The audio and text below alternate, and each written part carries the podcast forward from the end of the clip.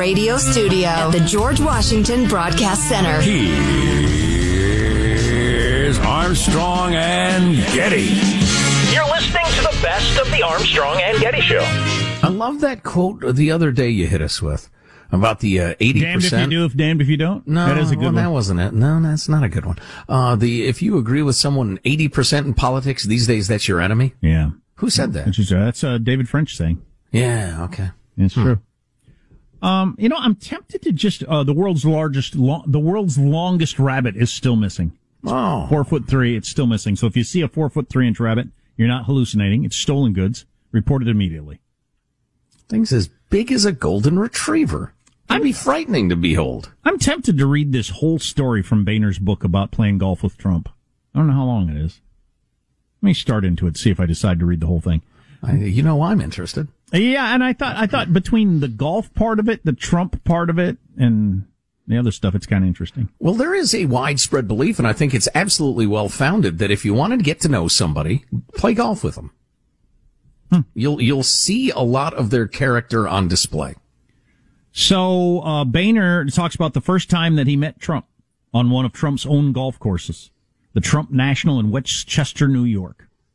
High end kind of place, Boehner writes, with a big fountain outside the clubhouse, a grand staircase inside, and a hundred foot waterfall on the course. Wow. Whatever you might think about Donald Trump as a politician, he sure knows how to put together a golf facility, Boehner writes. I was the House Minority Leader then. Okay, you're a big deal. You're what Kevin McCarthy is now. You're a big uh-huh. deal in politics. And I was on a fundraising run scheduled to play golf with two high profile insurance executives. Be fair to say they're a big deal too, right? Oh, yeah. You don't end up playing golf with the House Minority Leader by accident. No, You're it's all about lobbying and contributions too, as he points out. You're big swingers. Sure. I mean, financially and politically, in addition to golf. Understood. We needed a fourth, and out of nowhere, we're informed that Donald Trump himself would be playing with us. Wow. I didn't know Donald Trump at all, except from, from television, but his name was on the door of the club, and if he wanted to come out uh, with us, none of us were going to say no. I had no idea what to think. The big loud guy I'd seen on TV did not strike me as an ideal companion for 18 holes of golf. When we got to the course to hit some warm-up balls, there he was, the man himself with the shock of bright yellow hair, tanned face, dressed in typical golfing outfit, ready to hit the links. He was very friendly, but in an in-your-face, this is how they talk in New York kind of way that I was not used to. I can imagine that. Sure. Direct, loud, intense. Pretty much the same guy who got elected to the White House. By the way, it's worth pointing out here for you Boehner haters. Boehner voted for Trump in 16 and 20 and is being asked at every turn if he would vote for Trump if Trump is the nominee in 24. And Boehner's saying, I don't deal in hypotheticals. But he's certainly not saying no. So he supported the guy both times around. Yeah, he's trying to sell books. Um, but he did vote for Trump both times. Yeah, no doubt. Pretty much the same guy who got elected to the White House is who I was seeing in front of me. I can tell you that with Trump, what you see is what you got for better or worse. That is who he is. Boehner, Trump said when we were ready to start. You and I are going to take these two turkeys and whip them. That was okay with me. As we were getting ready to, He's- He wanted their contributions. Wait a minute. would you would you lose to him to try to get the contributions, or I don't know anything about the politics or the the uh, um, the, the the etiquette of this sort of thing. No, you might not want to stomp him, but no, you can beat him. It's fine. As we were ready, getting ready to start, Trump went over to uh, a young staffer of mine who was with us, who we all called BJ, and asked for the insurance executives' names. That's a pretty good Trump move. I think they're Joe and Jeff, BJ told him. So Trump said hello to Jeff and hello to Joe, and we set off. Uh, these are not their real names, by the way, uh, uh, the- for the story. So don't try to figure out who it was. Uh, Then we went around sharing our handicaps. One of the guys said he was a 12, one a 14. I was a 10. What's your handicap? I asked Trump. Five, he said, matter of factly. So how does all that strike you? I don't know anything about this sort of thing. So, uh, does that uh, sound about right for, Some pretty decent players who can golf their balls, and one guy who's uh, quite good. do you buy, if Trump said five, Well, I would could this have been 15 years ago? Would you have thought, oh, okay. Or would you have I thought, could no believe way? that. A, a guy who plays as much as he does, yeah, absolutely. Yeah, that's not like uh, some dictator getting 18 holes in one or something like No, that. No, but Boehner, Right, yeah. Boehner thought to himself, because this is in italics, there's no way this guy's a five handicap. I thought to myself, I'm going to have to carry him around on my back all day. Hmm. I don't know why Boehner thought that. Uh, I, th- I feel like that is just guy. There's no, this guy's not better than I am. I think that's where that comes from. I'm a 10. He says he's a 5. I'm doing the eye test. I think I'm probably better. Could be. Yeah. Old fat guy, so you'd think maybe I can beat him. I don't know. Yeah. But Trump ended up birdieing There's three. plenty of old fat guys out there walking around with my money from the golf course. Oh, yeah. Trump ended up birdieing three of the first five holes. That was quite something. That's a hell of a start. It absolutely blew me away. Holy S, I thought this guy can play golf. And he and I won that day beating Joe and Jeff soundly. Over the 18 holes, we talked about this and that, nothing particularly memorable. But had I known back then I was walking around with the 45th president, I might have paid better attention. He says at the very beginning of his book, he'd met, that was the first time he met Trump. He met Trump many times in his life. He said it never even crossed his mind. Not for an, in, not for a second did he ever think Donald Trump would ever run or be president or even be the nominee. It just never even crossed his mind, which is kind of interesting. Yeah. Because that's Yeah. not usually the case. Most of our presidents, you can see them coming from 15 years away. Or, right, exactly. You know they have the desire and would gladly do it. As we were coming off the course, Trump was in a great mood, as winners generally tend to be. We shook hands. Good match, Joe. Well done, Jeff. Finally, one of the guys stopped us. He has kind of a weird look on his face, and I could see something awkward was coming. Guys, our names are Mike and David.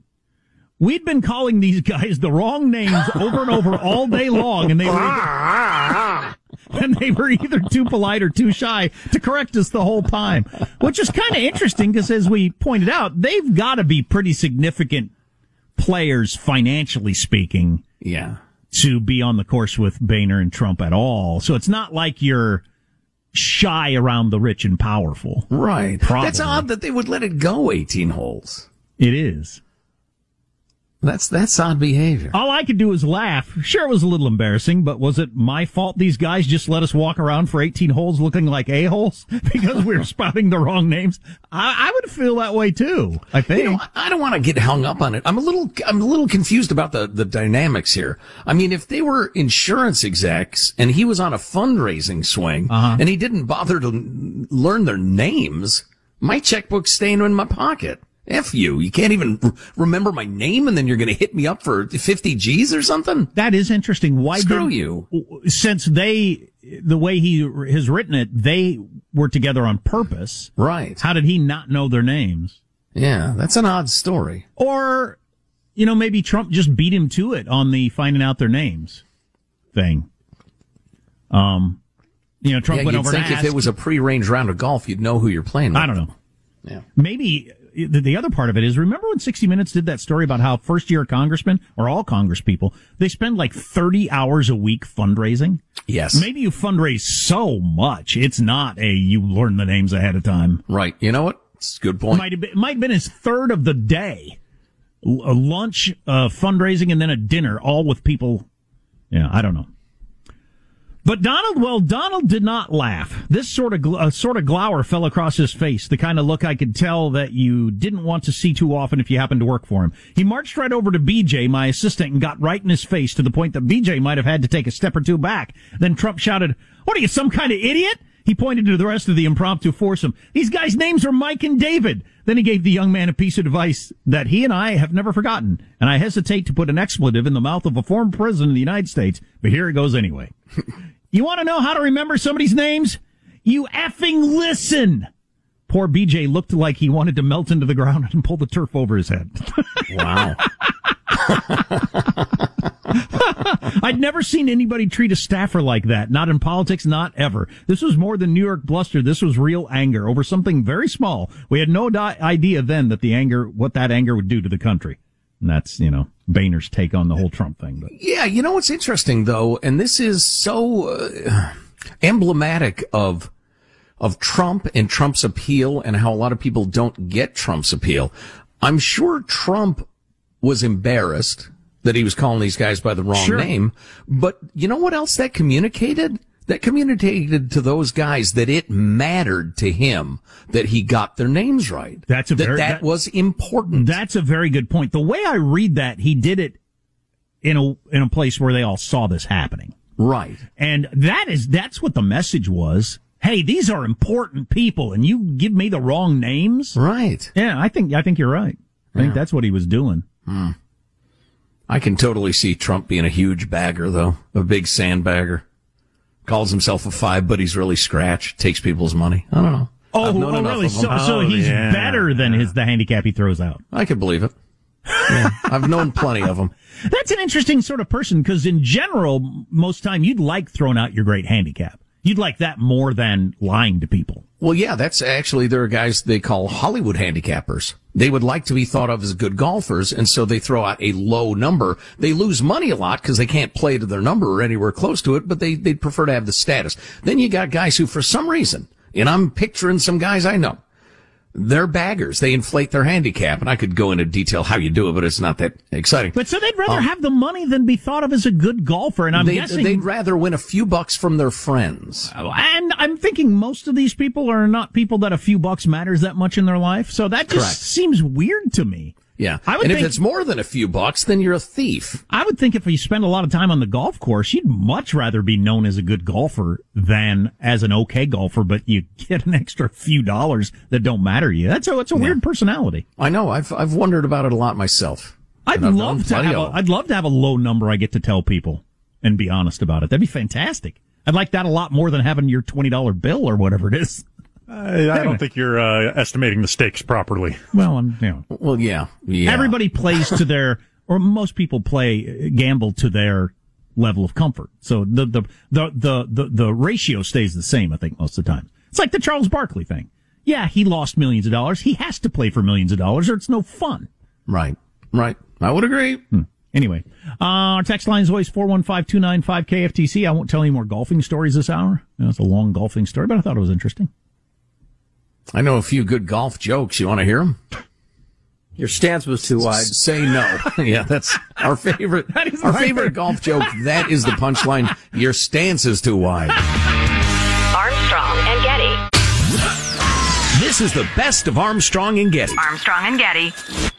So, a quick on-air meeting. I'm looking at the stuff we were going to talk about, and it's very good. It's very important. It has to do with uh, Black Lives Matter and critical race theory and the rest of it. And the Patrisse Khan-Cullors is clearly, uh, according, well, I'm going to quote uh, a gent who was interviewing Jason Whitlock. He called her a grifter, meaning a con woman. So we have that. But Jack, you brought my attention to this uh, open letter written by a New York City teacher. Mm-hmm. We're damaging kids with critical race theory. Uh, it is amazing, troubling, eloquent, heartfelt, and important. I don't know if we can do anything better than to read the damn thing. It's it's pretty long. He mentions in there that he might be uh, losing his job or ending his career by doing this, but he thought it was I important enough to point it out. Yeah, I, I just, uh, there's part of me that wants everybody in America to read it, and, and the best thing we could do is to share it with you. I, and I haven't had a chance to highlight it, but the problem is, uh, and sometimes I run into this, it is so brilliant, you end up highlighting the whole thing. Right. And all you've done is drained your highlighter. So uh, I will I will hit you with a couple of things. Then maybe we'll start in it, take a break, and, and continue it. It's that good. But so the website for the global consulting firm owned and operated by Black Lives Matter Global Network co-founder Patrisse Khan-Cullors went offline this weekend after news of her real estate buying binge uh, went viral, and uh, the New York Post, among others, were uh, covering that. Uh, Con self-described trained Marxist, buying millions of dollars worth of real estate for homes across the U.S. for a total of $3.2 million. Now that is a story that was banned by Twitter, even though it is clearly true. Jason Whitlock, black man, sports columnist, although he's much more than a sports columnist. He's really a commentator on American society and sports. He tweeted about this story and Twitter removed it and uh, locked him out of his account. Now, is there something missing from this story? Because if those are the only facts, Twitter has crossed a line to advocacy that is beyond anything they've done before. Uh, at least there was. You could you could say, well, okay, the the, the president uh, stoked the storming of the Capitol, and we don't want that. But how do you justify? Well, it's pretty hard to justify the Hunter Biden laptop story. How do you justify not letting the world know that uh, people running Black Lives Matter are taking some of the money it looks like and buying million dollar homes? well, at the very least, and listen, Patrice Con Cullers putting aside the fact that I think her philosophy is incredibly corrosive, dangerous, and racist, she now has a giant deal with like Warner Brothers and is it HBO or somebody? She's making tons of money. She's the world's richest Marxist. That reminds me of that. She's rolling in dough from capitalism. That reminds me of the great line from Bloomberg. Like the only thing he accomplished during his uh, his run for president was getting Bernie out, which was his only goal. But during the debate, when he said, "Boy, for a socialist, you have," and he pointed out the however many homes he has at how many million dollars and that sort of thing. Right. Right. Yeah. Well, that's, that's strange. It's funny. Uh, a Marxist system where the elite get rich. That's, no, that's not strange at all. It's all of them. It's, it's like saying a dog has fur. It's just self-evident. It's always true. Where's Wake our up. Vin Scully? Huh? Where is Vin And Scully when who's, you the, need him? who's the second richest person in, person in Venezuela? Hugo Chavez's daughter. daughter of Hugo Chavez. Anyway. Anyway. Socialism failing to work as it always does, this time in Venezuela. You talk about giving everybody something free, and all of a sudden, there's no food to eat. And who do you think is the richest person in Venezuela? The daughter of Hugo Chavez. Hello. Hello. Anyway, 0 and 2. That's the greatest thing ever. If I'm in a room, Anyway. Anyway, Anyways, 0 and 2. I'm in a room full of people. Maybe it's 75 people. And I say, I tell you what, I got this idea. All of you give me your money and then I'll hand it out fairly. All 75 people in that room are going to say, wait a minute. How do we know we can trust you? How do we know you're not going to take some of it or all of it or, or use it for your own purposes? How do we know that, that these three guys aren't your best friends and you're going to give it more to them because they're your buddies? Well, of course we'd all react like that. It's obvious and it's right. But when the government proposes it, anybody under 35 gets all dewy-eyed or aroused and thinks, oh yes, that's the way to do it. That's the way to bring justice. You people are stupid. You know what? It's time to take the varnish off, to unvarnish something. Time to strip the, can I have a second take? It's time to drop the phony baloney politeness and say it. If you fall for Marxism, you're freaking stupid. Anyway. All right. Anyway. Anyway, 0 and 2. Oh, and two. Probably going to waste a pitch here. Armstrong and Getty. Armstrong and Getty. This is the best of Armstrong and Getty. I feel like I've forgotten how to breathe. Do you forget how to breathe? If you're dead, Now, whenever I read anything, I almost pass out. Like I forget to take breaths at some point. I didn't. I've never had that problem my whole life, but now when I need that, so so I've noticed sometimes I have very shallow breathing, like I'm in a fight or flight mode. I've tried to, I've tried to get better at that, to take nice, deep, regular breaths. So next time I read something, can somebody remind me to breathe every so often? So you'll just be in the middle of like an, uh, a particularly long sentence. of- yeah, yeah. I feel like I'm going to go down. No, the room things start getting black and the room starts going like. What the hell? That happened just a little bit ago. So your breathing is no longer involuntary. Yeah. You must will it. You I have to- switch to manual. Hey, Sean, you got to get with the engineers and get some sort of light installed, some alarm to remind Mr. Armstrong to breathe. I do want to talk about mood TV and particularly Earth Moods, which apparently is the hottest thing on it. But uh, I wonder. Well, I have a zillion things to, to talk about. I demand, I don't demand, I suggest a round of Joe closes his tabs coming up if later that means hour. I can sit back and try to catch my breath. That'd be fantastic. Fast moving, it's jaunty, it's fun, it's compelling. Stay tuned. Um, West Point is supposed to be the best of our best, right? Uh, yeah, absolutely. It's a prestigious military academy, certainly. 72 freshmen and one sophomore are accused of cheating and uh, might get expelled. That's not cool. Uh, as the guy who runs the place said, West Point must be the gold standard for developing Army officers. We demand nothing less than the impeccable character from our graduates. Yeah, I would say so. The reason I bring this up mostly is there are two sides of the elite school uh, conundrum. And they're this. So you got going on some places. This is happening in New York and San Francisco, for instance. Got that school in the San Francisco area. What's the name of it? Oh, Lowell, Lowell. High School. That has long been where like the smartest high school kids in America go to that school. Well, somebody decided that it's not black and brown enough too many Asians and whites. Too many Asians. So they're going to change it from being the best high school kids, no matter what your skin color. We just want the best to having a certain number of everybody doing the same thing in New York. Now the pushback against having merit based only from some people is that it ends up being just the connected that get in. I don't want that either. I hate that. And it mm-hmm. would seem, well, you know, that has been going on at a lot of universities. We found that out just a couple of years ago when we found out that all kinds of rich people, a lot of rich white people, but rich people were getting their kids into schools that they didn't qualify for because mommy and daddy, um, bought a consultant to figure out how to lie on your resume and Who in turn hired a yachting coach. Yeah. Right. And so that's no, not good. And it looks like it's even happening at West Point. To me, the only way you could end up with a freshman class that's got 50, because the only way you can get into West Point is a congressperson has to recommend you. I mean, it's very difficult. Mm-hmm. The only way yeah, that you could end up with this situation where you got 50 crumb bums that are going to cheat is that connected moms and dads got their congressman to get their kid into school and the background check on their character was not very good. And we don't want that, especially in our military. Oh my God. We need the best young people who want to go to the West Point to get in. I don't care what your background is. How do you end up with that many? I would never cheat.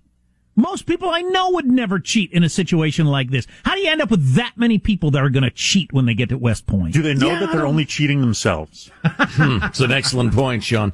You know, I, I'm, I don't share your optimistic view. I think uh, where there is college, there is cheating. Where there are human beings, people will cut corners and, and they will try to gain an advantage. Really? I never would. I, no universities, universities battle this 24 7. But you're gonna- Round the clock, every single class. You're naive, sir. Naive. You don't think you can come up with with effort kids at a, a high school that their the way the lives they've lived have made it clear they're not going to cheat? I don't think it's that easy to tell. I don't. think Nobody admits to cheating. I don't think they're trying. the good ones don't get caught. My guess is they're not trying. The the parents that are connected to the congressperson and donate enough money and then are tied into the right s- society and the right circles get their kid into West Point.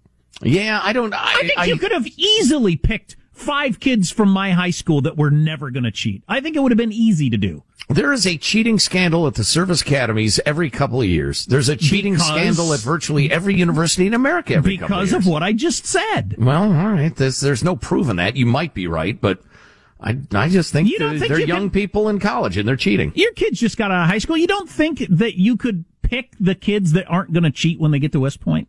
Mm, no. Really? Yes. Wow. Some of the super high achievers, some of the smartest, I mean, great uh, extracurriculars, charming, just ever- Absolutely. just shining like a I new rem- dime. I remember those kids from high school. I could have told you which one of those were going to cheat. I knew which ones were cheaters. well, maybe Congress should hire you. You can't Ask the other high school kids. They would know. they absolutely would know. I could have, of the top Yeah, five but on a in- practical level, you can't do that. Of the top five people in my high school, I could have absolutely told you those three. I could name their names right now. Those three would be they'd cheat immediately. Those two never would. They mm-hmm. wouldn't cheat with a gun to their head. I could have told you that. Yeah, well, that's fine, but that's difficult to do on an official level. I'll bet they're not trying. That's my whole point. If they are, they are, but I'll bet they're not. I'll bet West Point isn't a hell of a lot different than USC in terms of getting in.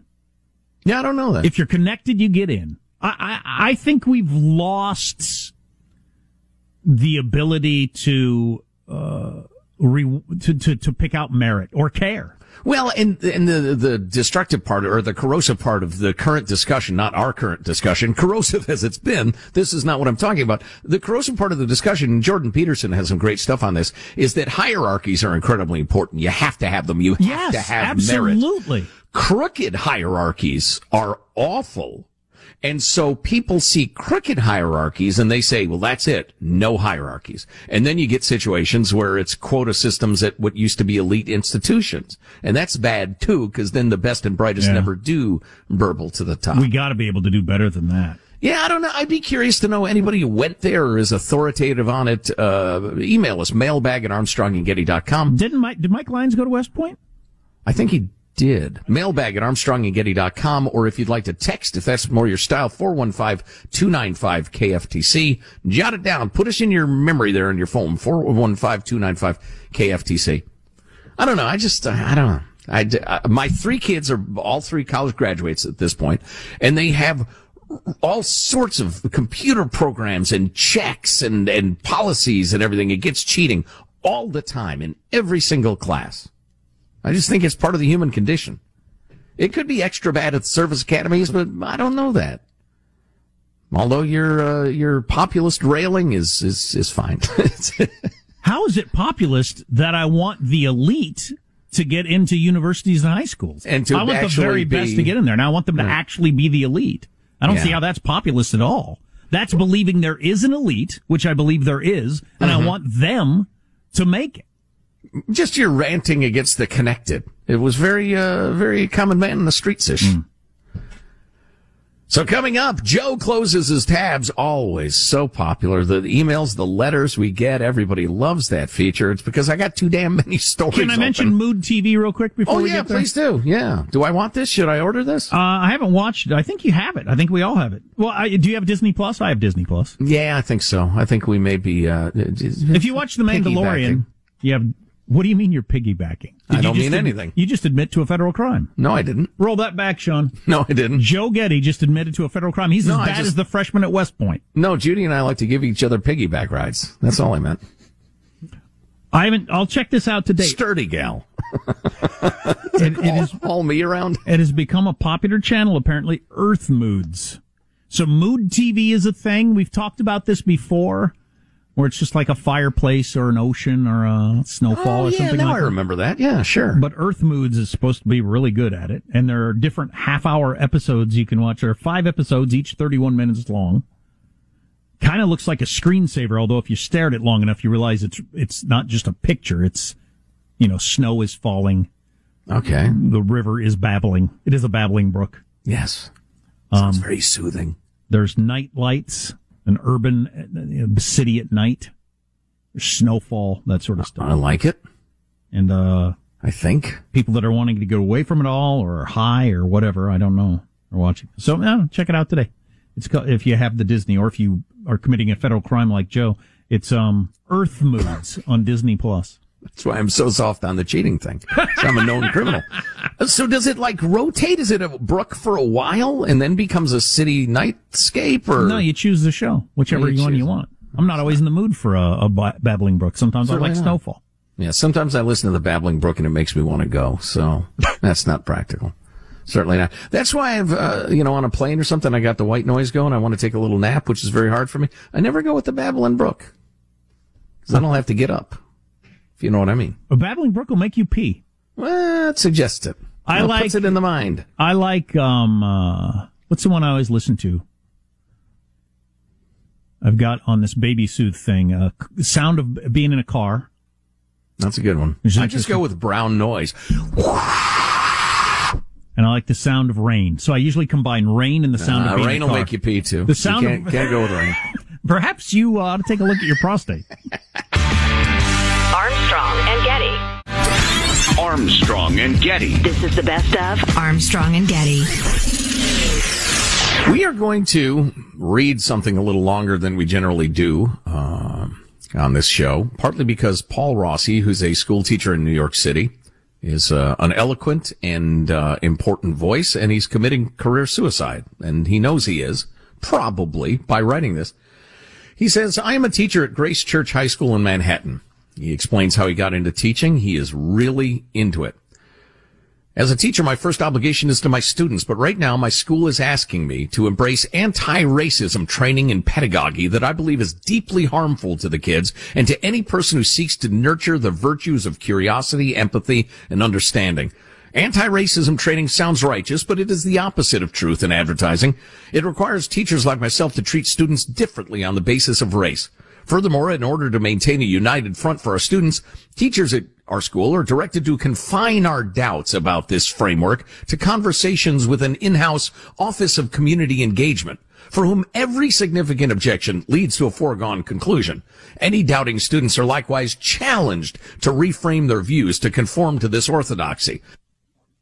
meaning no, uh, uh, they will brook no uh, disagreement or any doubts. My school, like so many others, in- induces students via shame and sophistry, which means false arguments, to identify primarily with their race before their individual identities are even fully formed. Students are pressured to conform their opinions to those broadly associated with their race and gender, and to minimize or dismiss individual experiences that don't match those assumptions. Meaning everybody of a particular color has to think alike. That is so crazy. And if you had experience that is different than this, you, you could put that aside. Trust me. You need to shut up. Right. The morally compromised status of oppressor is assigned to one group of students based on their immutable characteristics. In the meantime, dependency, resentment, and moral superiority are cultivated in students considered oppressed. All of this is done is in the name of equity, but it is the opposite affair. In reality, all of this reinforces the worst impulses we have as human beings. Our tendency toward tribalism and sectarianism that a truly liberal education is mean, meant to trans, transcend. Now listen to this guy's experience. And because I think we're all familiar with the theoretical arguments, but, or at least I hope you are. Recently, I raised questions about this ideology at a mandatory whites only student and faculty Zoom meeting. Such racially segreg- segregated sessions are now commonplace at my school. That's unbelievable. That is unbelievable. That in the year 2021 that is occurring. Wow, We're we're going segregation, We are yeah. going backwards. It was a bait and switch self-care seminar that that labeled objectivity, individualism, and fear of open conflict, and even a right to comfort as characteristics of white supremacy. Again, you're a white supremacist if you believe in objectivity. You're a white supremacist if you believe in individualism. You're a racist for believing in individualism? Hmm.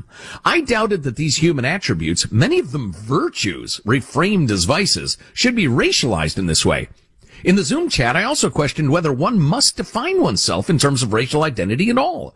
My goal was a model for students that they should feel safe to question ideological assertions if they felt moved to do so. It seemed like, like my questions broke the ice. Students and even a few teachers offered a broad range of questions and observations. Many students said it was finally a more productive and substantive, substantive discussion than they expected. However, when my questions were shared outside this forum, violating the school norm of confidentiality, I was informed by the head of the high school that my philosophical challenges had, get this, caused harm to students. Given that these topics were life and death matters about people's flesh and blood and bone. I was rec- reprimanded for acting like an independent agent of a set of principles of, or ideas of beliefs. I was told that by doing so, I failed to serve the greater good and the higher truth. In other words, he was a counter-revolutionary. Stuff's straight out of Mao, Chairman Mao, straight out of the Soviet Union. He further informed me that I had created dissonance for vulnerable and uninformed thinkers and neurological disturbance in students' beings and systems. The school's director of studies added that my remarks could even constitute harassment. A few days later, the head of school ordered all high school advisors to read a public reprimand of my conduct ah. out loud to every student in the school. Now, Jack, student of history, would you like to take over If here? that is not the Cultural Revolution in China circa 1967, I don't know what is. That is unbelievable. Likewise, the show trials of the Soviet Union, Wow. in which you were forced at gunpoint to read aloud a statement, helpfully written by others, of your sins and cra- counter-revolutionary uh, activities. That's incredible. at which point you were either shot dead or thrown in a gulag. So again, every teacher was ordered to read a public rec- reprimand of his conduct, which was asking constructive questions, I might remind you. It was a surreal experience, he writes, walking the halls alone and hearing the words emitting from each classroom, quote, events from last week compel us to underscore some aspects of our mission and share some thoughts about our community. And our schools, with their history of white populations, racism, etc., uh, we must work hard to undo this history. Now, and he mentions that, of course, there's there have been problems. There's been racism. There have been fights, etc. And bias can influence relationships. All true, but addressing such problems with a call to undo history lacks any kind of limiting principle and pairs any allegation of bigotry with a priori guilt, meaning assumed guilt. My own contract for next year, he writes, requires me to, quote, participate in restorative practices designed by the Office of Community Engagement in order to heal my relationships with the students of color and other students in my classes. And he says, well, what do you mean participate in restorative practices? They said, we'll tell you after you sign. So you have to heal something and you're not allowed to say, I don't think there's any healing needed. I don't think I've I'm not wrong. I still believe I'm right. No. Or he'll be fired if he doesn't sign.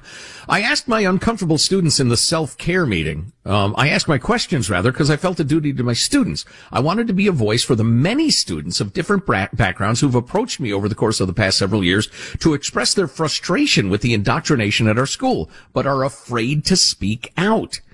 They report that in their classes and other discussions, they must never challenge any of the premises of our anti-racist teachings, which are deeply informed by critical race theory, as we know. These concerns are confirmed when I attend grade level and school meetings about race and gender issues. You can't even ask questions.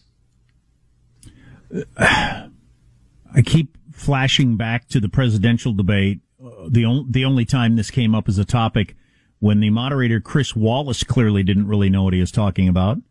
President Trump knew the most on the stage, uh, but wasn't up to speed, and Joe Biden had no clue whatsoever what critical race theory actually is and what they're actually teaching in schools. And we're teaching in the government, but Trump banned it, but Biden's bringing it back. It's, it's racist indoctrination into the new Marxism. It functions just the same as the Marxists did and the Maoists did. It substitutes race for class but then tries to tear down history, tries to cancel culture, tries to, to, to eliminate the very culture you grew up with to replace it with a brave new culture under the command of the enlightened. It's exactly like communism in the 20th century. They just changed some of the words. And one of the frustrations is I don't think Joe Biden would be in agreement with this, but he doesn't even understand it's happening. And so it's winning the day. Armstrong and Getty.